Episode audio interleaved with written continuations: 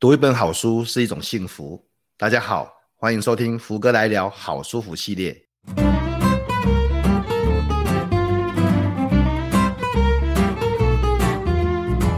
我是福哥王永福，接下来我会邀请作者亲临现场，带我们进入好书的幸福世界。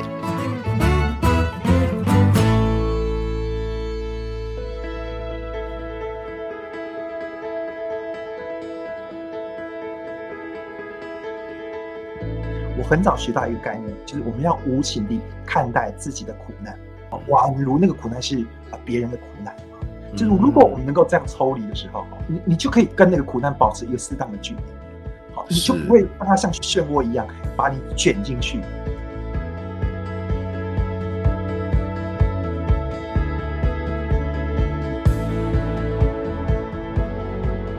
好舒服的节目呢，其实在这一系列呃。之前一年多之前介绍了好多本书了哈，然后后来因为我忙了，忙了一大阵子，就没有继续再做好书福的部分，呃，因为那时候在写博士论文，然后后来终于写完了，终于写完了啊，这样终于写写完之后呢，就呃评估了很久，开始在这阵子呢开始做 Podcast 的系列。那一开始福哥来聊，一开始做的就是呃永不服输的系列嘛，那永不服输谈的是成功者的失败经验哈。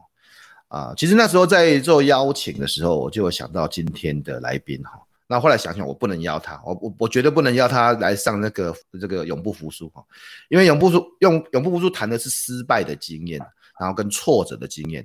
那如果他来谈，可能要谈不是一集，可能要谈一季哈，一季才有办法谈得完啊，因为呃生命里面有很多的限制啊。可是呃今天的这个作者呢，却把这些限制啊活成了不同的故事哈。那今天非常荣幸的邀请的是我的好朋友，我在地球奇旅程的呃作者火星爷爷，火星爷爷跟大家打个招呼吧。哎，胡哥好，各位朋友大家午安。呃，火星爷爷是 TED 的讲者哦，TED 哎台北的讲者，这这个影片已经有超过三百万人次的浏览，开玩笑，三百万对。然后他现在写的这第八本书啊。第八本书啊，也是企业的讲师，非常知名的创新啊，说故事的讲师，那也创办了一个火星学校啊，那还做了很多很多的事情啊。待会在书里面，在聊天的过程里面，呃，可以跟大家谈一下这样子。那火星爷可不可以先问一下，这是你的第八本书，对不对？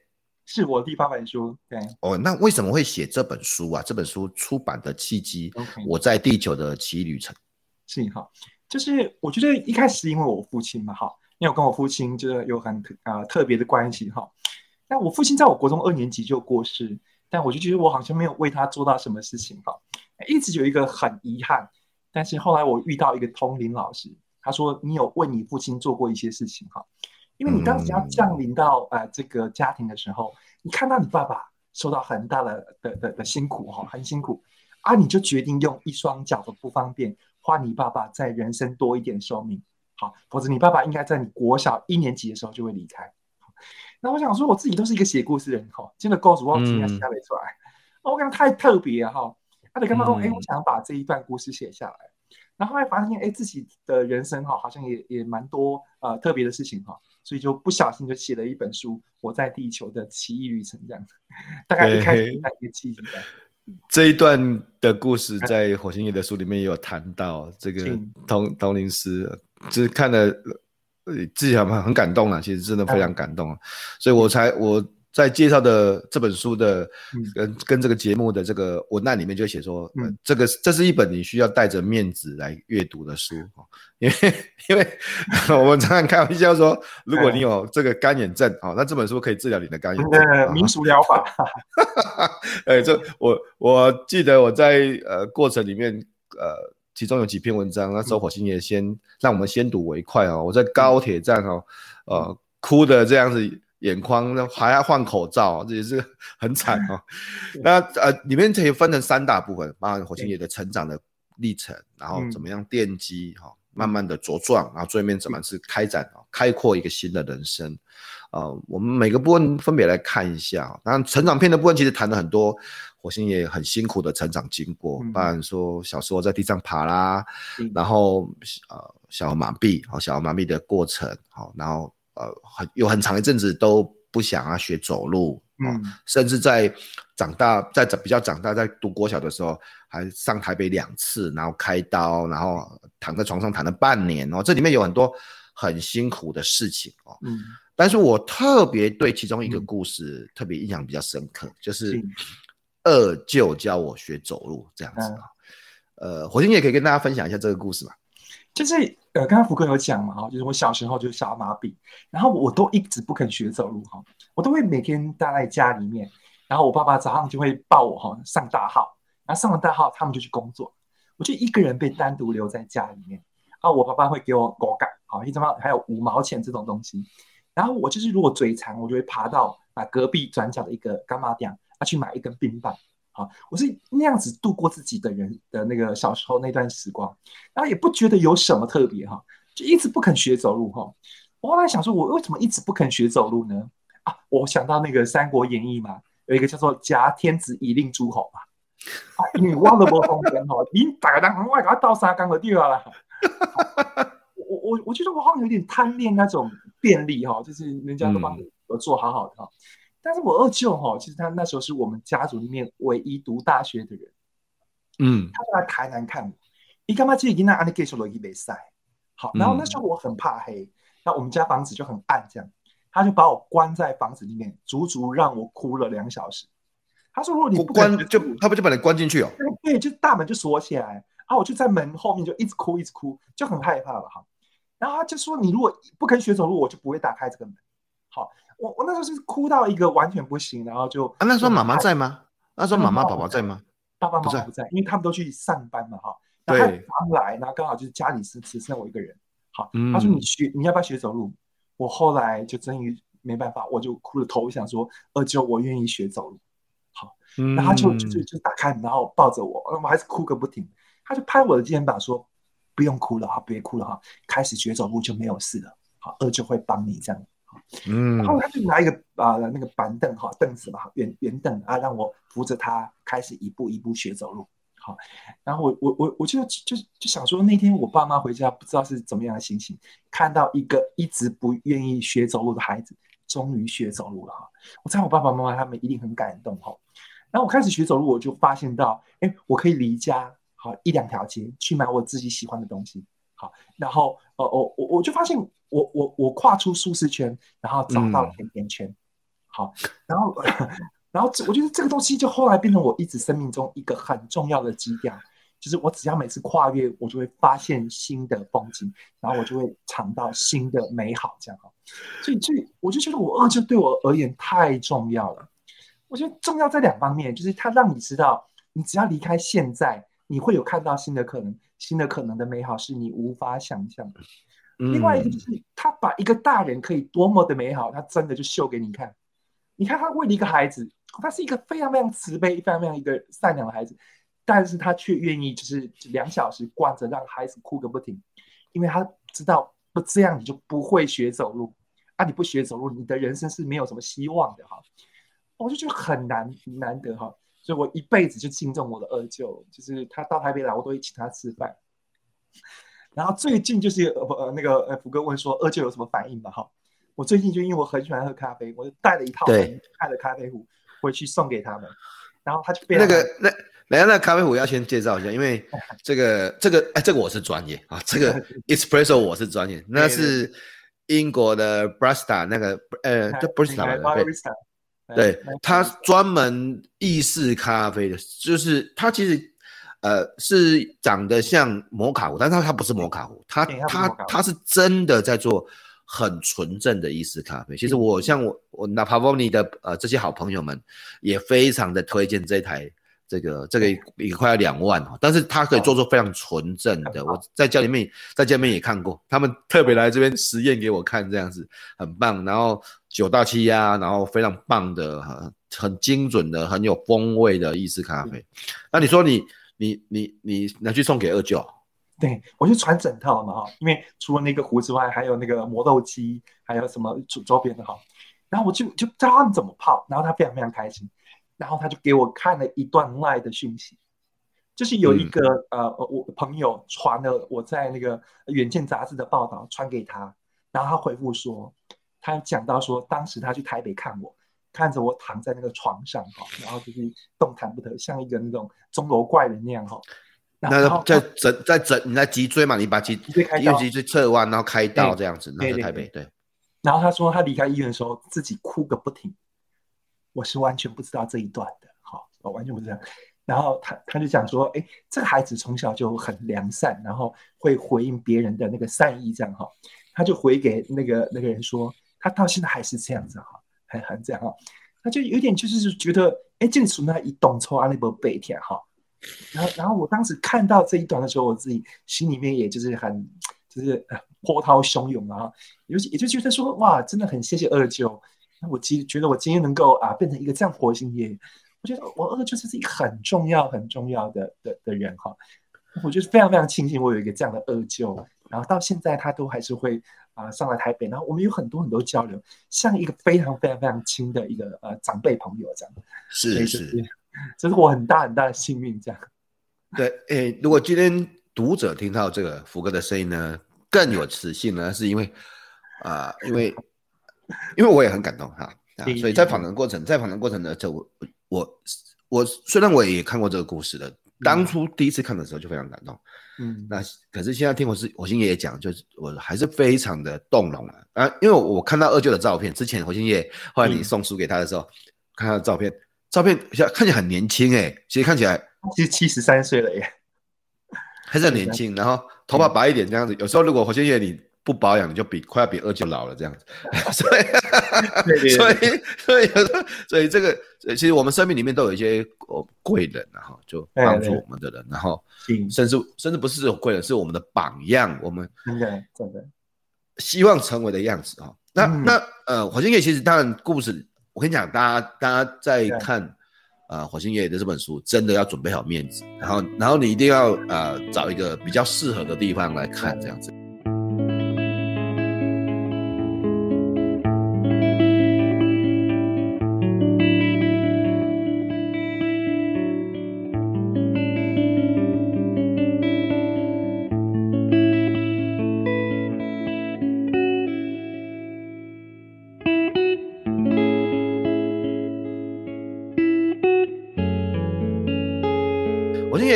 在第二章谈到电机，就谈到呃读书嘛，然后进大学，然后呃从大学后来要考研究所这样子。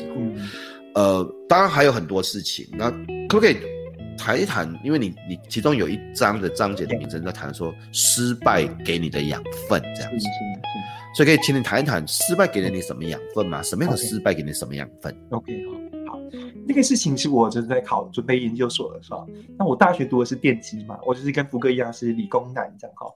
然后就是呃，可是我后来发现电机这条路好像不太适合我，好，就是我很努力啊准备考试，考三个礼拜啊考出来就是七十几分啊，同学读一个晚上考出来九十八分，是哦，知道说 我如果去当工程师，那一定是三流的工程师哈，那个不太是我应该应该要走的路哈。那我那时候同时在社团玩的很凶哈。我是成大口琴社的社长，好，我都跟人家讲我是口琴系电机社这样哈，然后，然后我就觉得说那个好像更适合我，那我就准备要考气管研究所。那在我们当年气管研究所非常非常非常难考，它录取率在千分之一，大概一千个人去考，大概就是有一个哈，大概是百分千分之一到百分之一之间呐。那时候还没有 EMBA 哦，那时候还没有，那么那时候还没有 EMBA，对，就是那就就是就是 MBA 嘛，就是没有 EMBA 啊，也没有。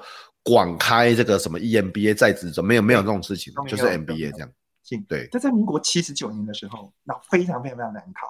那我那时候就是呃，因为自己没有背景嘛，哈，我就自己 K，我的教科书加起来大概有三十几本，我大概每一本都读了七八遍以上。我都是早上八点就进学校图书馆，一直到晚上十点才离开。好，但那时候社团的朋友跟我讲，绰号十四 K，好，在 K 馆待十四个小时 的男人这样哈。然后他们都觉得我应该考得上哦，就是呃，那我那时候也很贴实，我那时候就报考三家而已，啊，就台大、政大、中山。其实我报考几家，我应该是有机会哈。是。不知道为什么就这么贴实哈？但我第一年就差几分，好，就就没有考上。然后就是你想，你那么认真，然后所有的事情都变得很难以面对，就那种无颜见江东父啊。就是你你你跟你的那个呃社团的那些朋友们，他看了你，他也不知道要跟你讲什么，因为讲什么都不对嘛，哈。对。然后我家人，我就妈妈也有一点就是难过，就是这个儿子也不是不努力，然后就是但是就没有考上，就没考上。一个人，他跑去台北租了一间房子，然后兼家教养活自己，准备重考。然后在台北没有什么朋友，然后就是很孤单啊，很单独哈。然后有时候一天也只吃一餐啊，然后家教也不是很顺利等等。就在那个过程中哈，然后重新来过一遍，然后第二年才考上。好，第二年才考上。那我觉得我经历过那一段，我就明白，就是说，呃，我我觉得失败这个东西可以给人家一个很棒的养分。嗯，我觉得养分在哪里哈？第一个，你可以变得比较慈悲。好，如果我们一直都顺风顺水哈，那你就会一直想啊，你这些失败的人，就是你不努力嘛，好，啊，你就是不认真嘛，你就是怎么样？那我觉得我是真的很认真啊，我是真的很努力呀。但我还是失败啦，是。所以有时候就是老天爷就是没有让你站在运气好的那一边。好，那如果你从这个角度去看很多人，你就会变得比较宽容一点。好，然后我觉得所以慈悲是一个很重要的养分。好，那我另外另外其实就是你你你会变得谦卑。好，谦卑就是就是就是你寡搞话嘛够人比你较搞的啦，啊你寡领金嘛有人逼你较领巾哈。所以我觉得在在在看待这件事情的时候。我觉得能够因因此变得慈悲跟谦卑，我觉得这这就是我那一年收到最大的养分。嗯，然后然后后来因为因为我我我考到东海气研所嘛，然后东海气研所那一年哈，就是我毕业那一年，有一个大学长，他刚好是花旗银行的副董事长，全球哦，然后他就来来来东海做招募哦，要招募 MA。然后我们搬进来，MA 很多人不不知道，特别解释，就储备干部，银行的储备干部叫 MA。那这个储备干部进去是他给你训练，然后领薪水的哦，就训练的时候是领薪水的，训练时间可能有时候一年，有时候两年，看不同的阶段哦。像像现在，呃，像现在中信哦，MA 可能要两年，然后他会不同的地方轮调，呃，轮调，轮调完之后就会给你呃管理职这样子，所以那时候。我我如果没有记错的话，花旗算是最早提出这个，在台湾提出 MA 这个制度啊，就是储备干部制度的，然后之后才各银行才开始跟进这个 MA 制度，所以一开始的时候，这个花旗的 MA 是非常难搞的，非常难搞的，对，一整年 好像这里的书上讲，一整年全国各大专院校只录取十六个人哦，对，十十六个人这样子。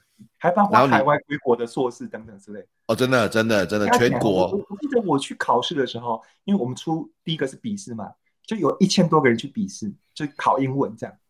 嗯，然后然后就是、嗯、然后那个那个那个呃，然后我们班竟然录取两个。嗯，很多厉害的学校一个都没有，我们班竟然有两个。那我觉得那一定是大学长有交代。哎、嗯，我们东海的是我母校没，啊你们玩笑国际刚没赛。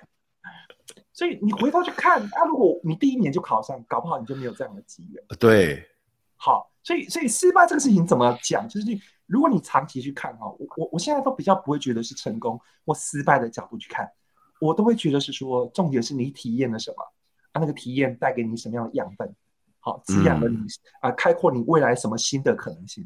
好，我觉得现在很多人就是不愿意去尝试，就是怕万一失败怎么办？嗯，我我我觉得。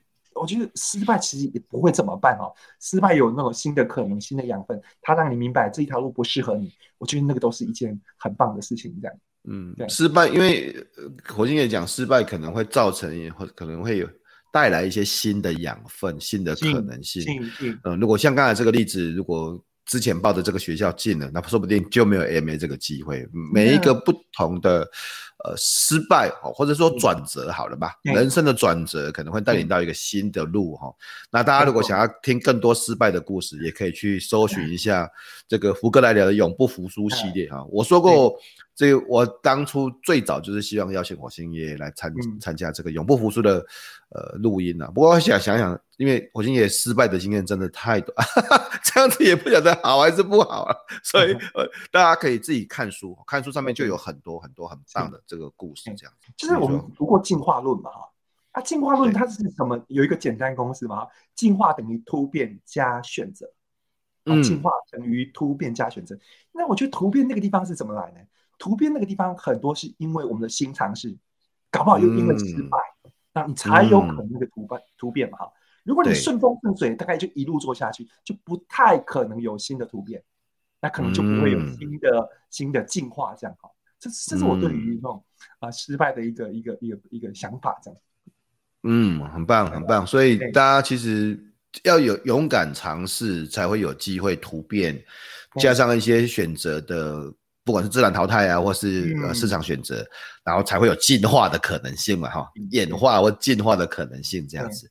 呃，火星爷其实在整个成长的阶段去做过很多不同的事情，包含从 MA，然后后来去了滚石，嗯、那听火星爷说还去了银行、动画公司、网络公司哦，然后最后面创业成为讲师哈。嗯、那这里面其实有一件事情，我替读者、我替听众来问一下，就是滚石，哎、嗯，滚石是那个唱片公司那滚石吗？是诶，是，所以所以你在滚石工作？对，我那个是当时是大最红，滚石是很红的那个唱片公司。周华健，一九一九九五年，对，周华健，一九九五年到一九九九年那一段哈，啊，陈淑华、周华健、李宗盛、李宗盛，就是最最最红的那一段哈，我觉得我有参与到，就非常非常非常开心。对他，而且那时候你参与一个大的案子是什么样的大案子啊？OK，好。呃，那是我参与的一个案子，因为我负责是呃滚石最新的部门，叫做邮购部门。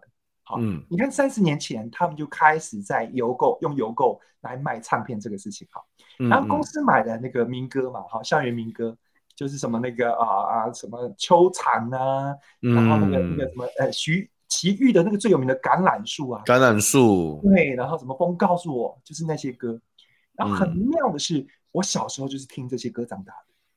然后没有想到有一天，不过我们是同同同年代。然后没有想到我进滚石，我竟然这个就是我第一个案子。好，公司买的这个版呃版权，但放在仓库里完全没有做规划。啊，你就是就是要要要做这个事情。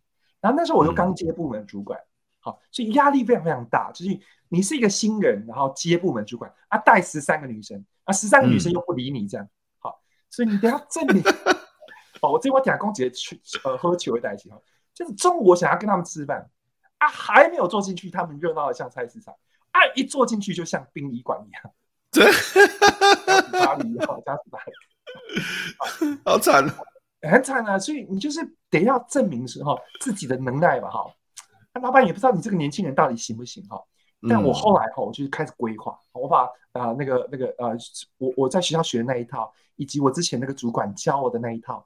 放在这个里面，然后写了非常非常非常多文案。好，嗯，我们说邮购啊，你不能够视听，然后你看文案就要打动人。好，嗯、所以我们那个文案哈，不是见天，不是见个人，不是见众生，不是见天地，是见生死呢。是是是。你好啊，波边哈，掏给你赶紧塞哟那那呀。好，对，能能不能卖？而且而且那个老板说，你来我都卖五千份，五千份就就搞的啦，就就搞呀啦，五千的就就搞的。对，我们那时候一套是两千块嘛，好。他说：“你要卖是五千套算厉害，嗯、结果我们整整大概加起来大概卖十万套，十万套啊，十万套，大概加一加大概是两亿的营收了哈，就是这个民歌这个系列哈，已经有两亿的营收哈，二十倍哎，对对对，然后所以我算是有把老板当年他花两千万嘛哈，就是把他成本十倍赚回来这样，啊，十倍赚回来，所以那时候我就开始琢磨就是文案了哈，文案这个事情哈，然后那时候就是说，哎，你一定要有一个核心。”通常我就觉得说，当我们要介绍一个产品的时候，一定要一句话就讲清楚。好，所以明哥这个产品带给大家什么呢？嗯、我觉得很简单一句话：当你忘记自己十七岁的样子，明哥记得你年轻过。好，哇就以这样的一个核心，然后发展了很多文案，然后结果在当时真的有打动人。好，我记得本来我老板对我的文案是没有什么信心的，后来他就觉得只要是我写的，就很快就过关这样。所以我觉得我开始写书，是因为我在滚石做了大量的文案的演练，而且这些文案都是能够帮公司带进生意的。好，我就觉得哦，好，如果我可以写文案，我应该也可以写故事。所以我到下一个工作，我在网络公司的时候，我就开始在网络上面写故事，然后就写了第一本书，然后开始有火星爷爷这个身份。嗯嗯，大家可以去看一下，看一下这个火星爷这个身份是怎么来的。这里面有一段有趣的故事，一个比这个跟这个呃书信往来的这种呃笔友的这故事，对啊对，而且后后来还从来没有见过面，三十年都还没有见过面这样。我讲过，我没有在网络上面诱拐未成年少女。所以其实大家可以去，其实这里面有很多很精彩的东西啦，并不是说我想要故作玄虚，或是吸引大家去买书。本来大本来大家就应该去买书，我觉得买书是一个非常好的投资。我一直常常跟大家讲说，买书，你看买一本书三百块、四百块。换得火星爷爷的这个作者五十年的人生经验，我觉得哦，这个是很太值得了，这样子。而且你去看书就会知道说，其实火星爷爷，我觉得在看这个文案这个故事啊，我我当初的想法是，最早那是你之前没有写过文案，而且当初文案也不是你负责的，对不对？对对对对，不是你负责的，然后你自己主动说，不然我来试试看，试试看，老老板给我试试看，这样。对，你看哦，你看，如如果大家去想说，如果你是呃那个工作者，我那不是你负责的哦，然后你会不会自己说，那我来试试看？而且这个是健身死的哦，这是马上就健身死的。对，我觉得特很很特别的一个经验这样子的。然后这样的经验也带到，你看，就像火星也讲，带到后面帮下一个工作，然后呃下。第一本书，然后这些不同的故事这样子，呃，我觉得大家可以值得去看一下这本书。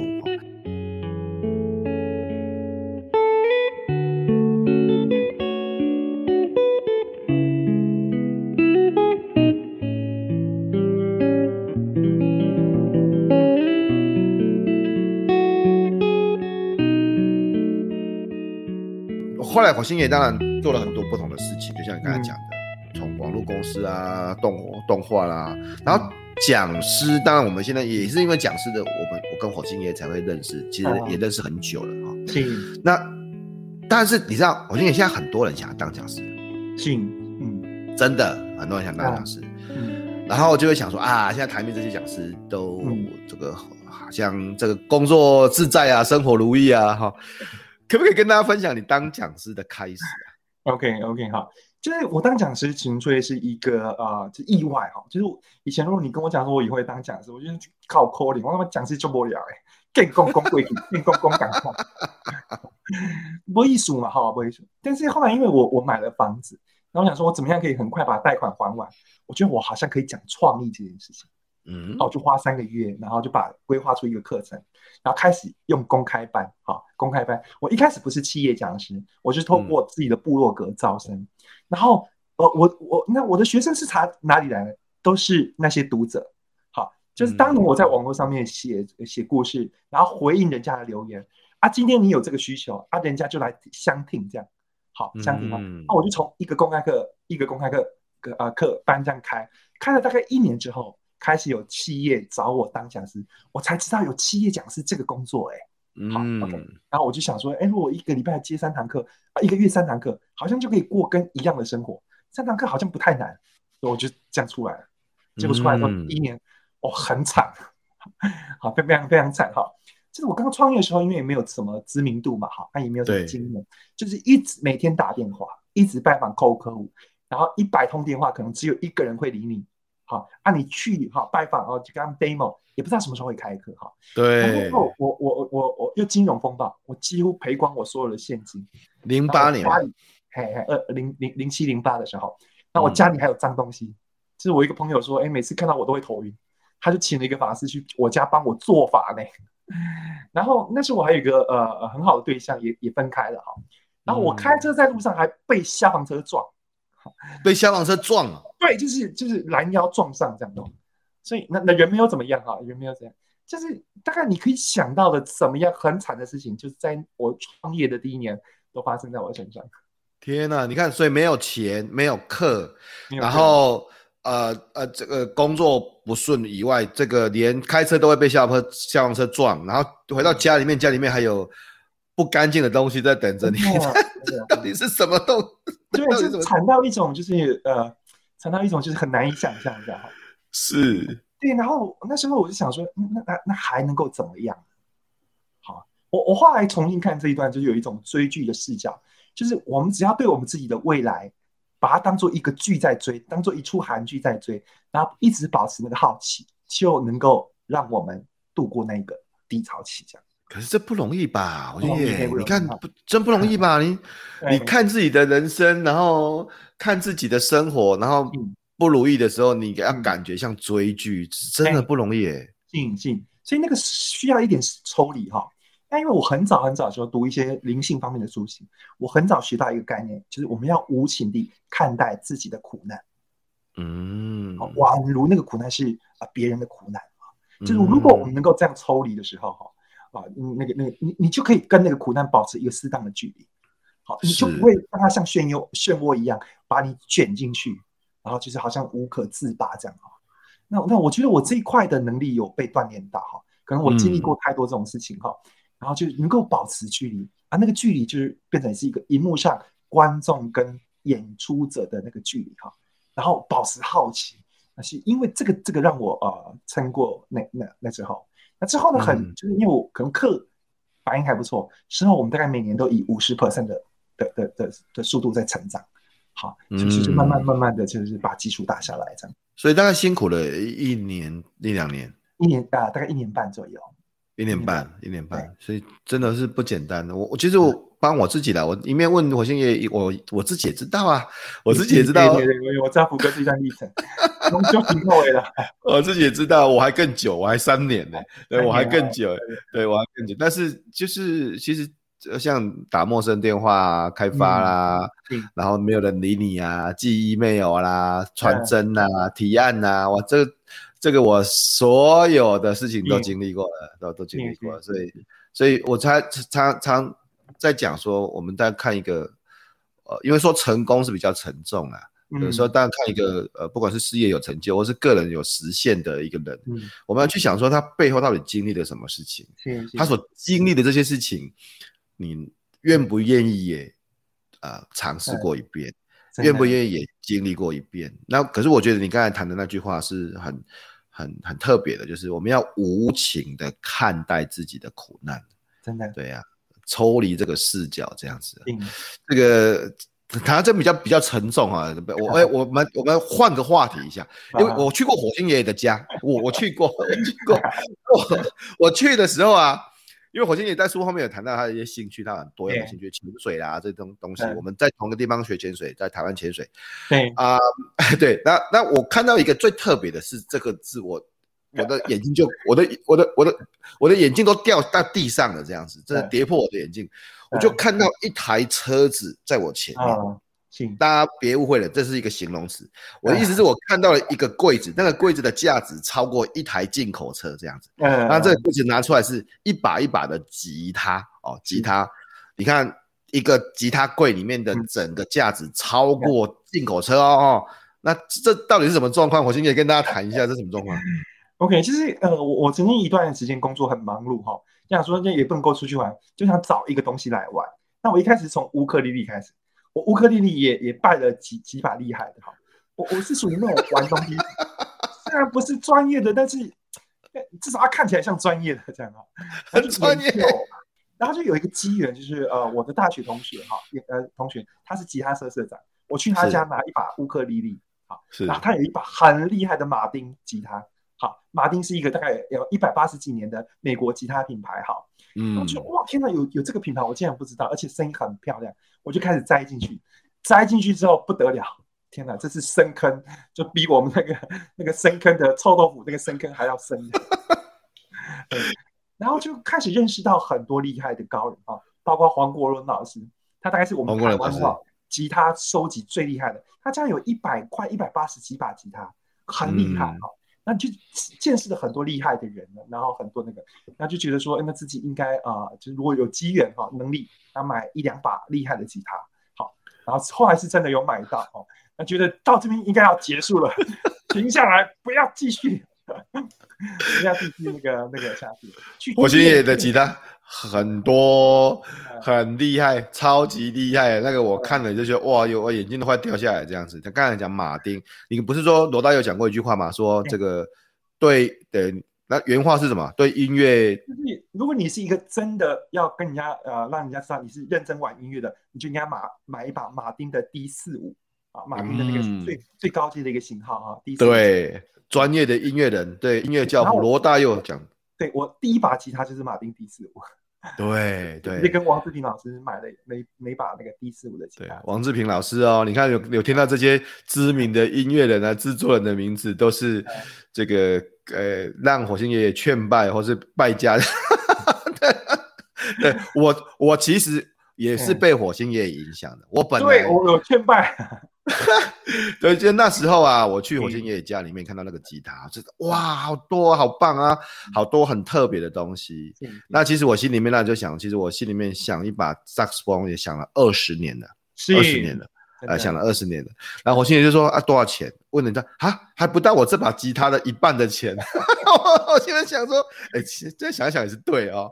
我就在我五十岁的时候，我我记得是去你家没有多久，大概三个月。我五十岁的时候，刚好二零二零年，我就把那把我心目中等了二十年的 saxophone Selma 哦，Reference 五四把它买下来，这样子。对，从那时候到现在，我每天都很开心的，就真的会开心。我每天都会练吉他，然后好开心。对对，好开心，就很开心的那练习音乐啊。其实我不敢说我们吹的好，或是弹的多好，这个不敢说了。但是，但是我至少在我们在那个过程里面，在练琴，在练萨克斯风的时候，都会忘了时间，然后都会非常享受。对，但我但是我是比较控制啦，我是只有买那一把就停下来了这样子。好，我知道福哥你要说什么。第二件事情，我觉得很厉害。火星爷，我跟你讲，写一本书已经是很厉害了，对不对？你写了第八本，欸，现在是怎么状况？到底是怎么？你怎么那么多时间写书啊？我没有哎，我其实我二十几年写八本书还好。我最近遇到一个人，我觉得他他就是几年之后就写了快快八本书，就是那个好哥啊。哦，对对，他他那个一系列哈，那他也跟我讲分享他写书的方法。他说他是跟你讲的。那录音下来之后比较快，用什么？用什么？用用用口说，先录下来，好，他就先讲过一遍，然后再去改。哎，我觉得这个也是一个很好的方法，这样。对对，这也是一个很好的方法。其实就是每个人写书啊，会有一些不同的方法啦。那但是就是要固定产出哦，固定产出这样。这我最近也要出我的第九本书了哈，连诺我来算第，而且我发第九本更厉害，九本书。我我我们现在是。并驾齐驱，那我第第九本十月份要出版这样子啊，恭喜恭喜！对，游戏化教学的技术，那我改天也要请火星爷来帮我推荐。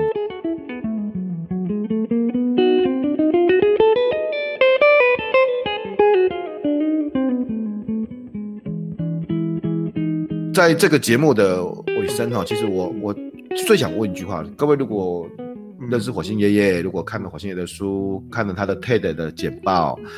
呃，就会知道火星爷其实在人生里面其实是有一些外在的限制啊。我这么说就是外在的限制，嗯，因为再怎么样，不管是可能走路呃需要有有拐杖啊，或是说脚可能不方便啊，那这些限制为什么火星爷反而是把这些限制活成了一个一个的故事，甚至超越了这些限制？你又去了北极，你又去了巴黎，又去了很多不同的地方，又到海里面潜水，天啊，这。最你是怎么做到的？嗯，呃，不过你知道吗？这个问题哈，我觉得，呃，没有人问过我这个问题，就他只看到我就是这样这样哈，但是没有为什么这个事情哈，没有人问过我。那我我看到这个题目的时候，我就想了一下，嗯、我有一个比喻的哈，就是你是怎么看待限制？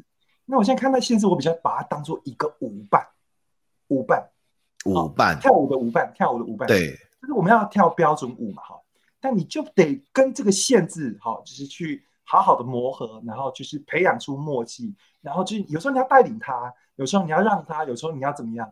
那就那样子哈，你才有机会跳出一个很棒很棒的舞舞蹈这样。嗯，所以我觉得限制它本身是呃，它我觉得它有人把它当做是就是一个禁止标志嘛，你就不要来这样。但我把它当做是一种就是。啊、呃，你可以，你可以呃舞伴，然后你可以跟他慢慢培养出默契，然后有很棒很棒。那我们的产品可能就是一个一个精彩的生活或是故事这样。嗯、所以我觉得那个东西是取决于你怎么样看待呃限制哈，这个角度很重要。我经常有一个比喻，就是说、嗯、有些人会抱怨呢、啊，老天爷，我每次跟他祈求一个很棒的东西，他老是就是给我一堆烂泥巴。好，那如果你是收到烂泥巴，很多人。你应该要转换角度，就是他搞不好对你有一个青花瓷的计划。哇，他对你有一个青花瓷计划，所以他才会拼命的给你烂泥巴嘛。好，那你这个过程中，等到有一天你变成一个厉害的工匠啊，瓷器工匠的时候，而做出青花瓷的时候，你才能够明白当初为什么他要给你一堆烂泥巴。好，所以那个角度的转换是能够帮助我们啊穿穿越限制哈，甚至把限制当做是一个一个呃，让你带到另外一个高度的垫脚石这样子。嗯嗯，限制就是一个舞伴呐、啊，要跟舞伴相互配合，才会跳出好的双人舞啊。是，呃，如果你一直受到很多烂泥巴，说不定老天爷希望你当个艺术家，让你雕出一个青花瓷。其实这是非常，呃，因为别人来讲，其实。可能也许听听就好，但是火星爷爷本身就是把烂泥巴变成千花瓷的人，这样子。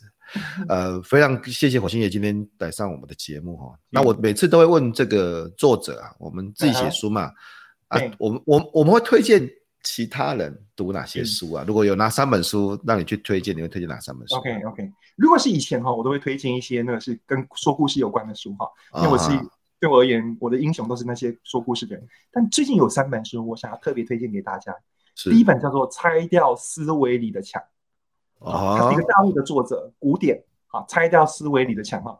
其实我觉得关注我们的其实都不是外在，而是我们内在有很多很多的的思维。那这本书很棒，它可以帮我们拆掉那些墙。这是第一本书。第二本书呢是蔡碧明老师的《庄子重新开始》。好，庄子重新开始。心是心里面的心嘛。心里心里的心啊，嗯，从心开始哈，啊，从心里面开始哈。那这本书是有一系列有有有呃四本哈，四本。那那我觉得非常非常推荐大家。刚刚我们讲说怎么样转换角度嘛，我觉得庄子是一个转换角度的大师。好，我们有听过那个很有名的故事嘛，惠施嘛，跟他讲说他拿到一个大葫芦都不能干嘛啊，庄子是说你就不会把它当做游泳圈呐啊，他就在江湖里面就是就是悠悠游四海这样哈。好，所以如果你生命中有些什么困境需要转换角度，非常推荐你读这本书。好，那第三还第三本书是一个就是啊美国的投资大师哈纳瓦尔，他这本书叫做《快乐实现自主富有》。好，快乐实现自主富有。好、嗯、OK，不过我要把它私讯这三本书私讯给你。好，嗯、快乐实现自主富有。哈。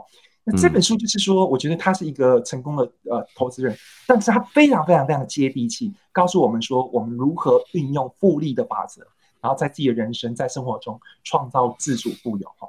包括他有很多独特的观点哈。他说什么是退休？他说哪一天你对财富、金钱没有执念的时候，那个状态就是退休状态。是很多不一样的观点，来分享这三本书给大家。对，这本这三本呃那个纳瓦尔那那本我有看。但原文跟这个中文的我都有看，这样子谈到说时间的价值啊，怎么怎么样计算你的时间啊，这些它里面有杠杆啊，这里面有很多事情很棒。拆掉思维里面的墙，装置重新开始，快乐实现自主富有，是火星爷爷推荐我们的三本书。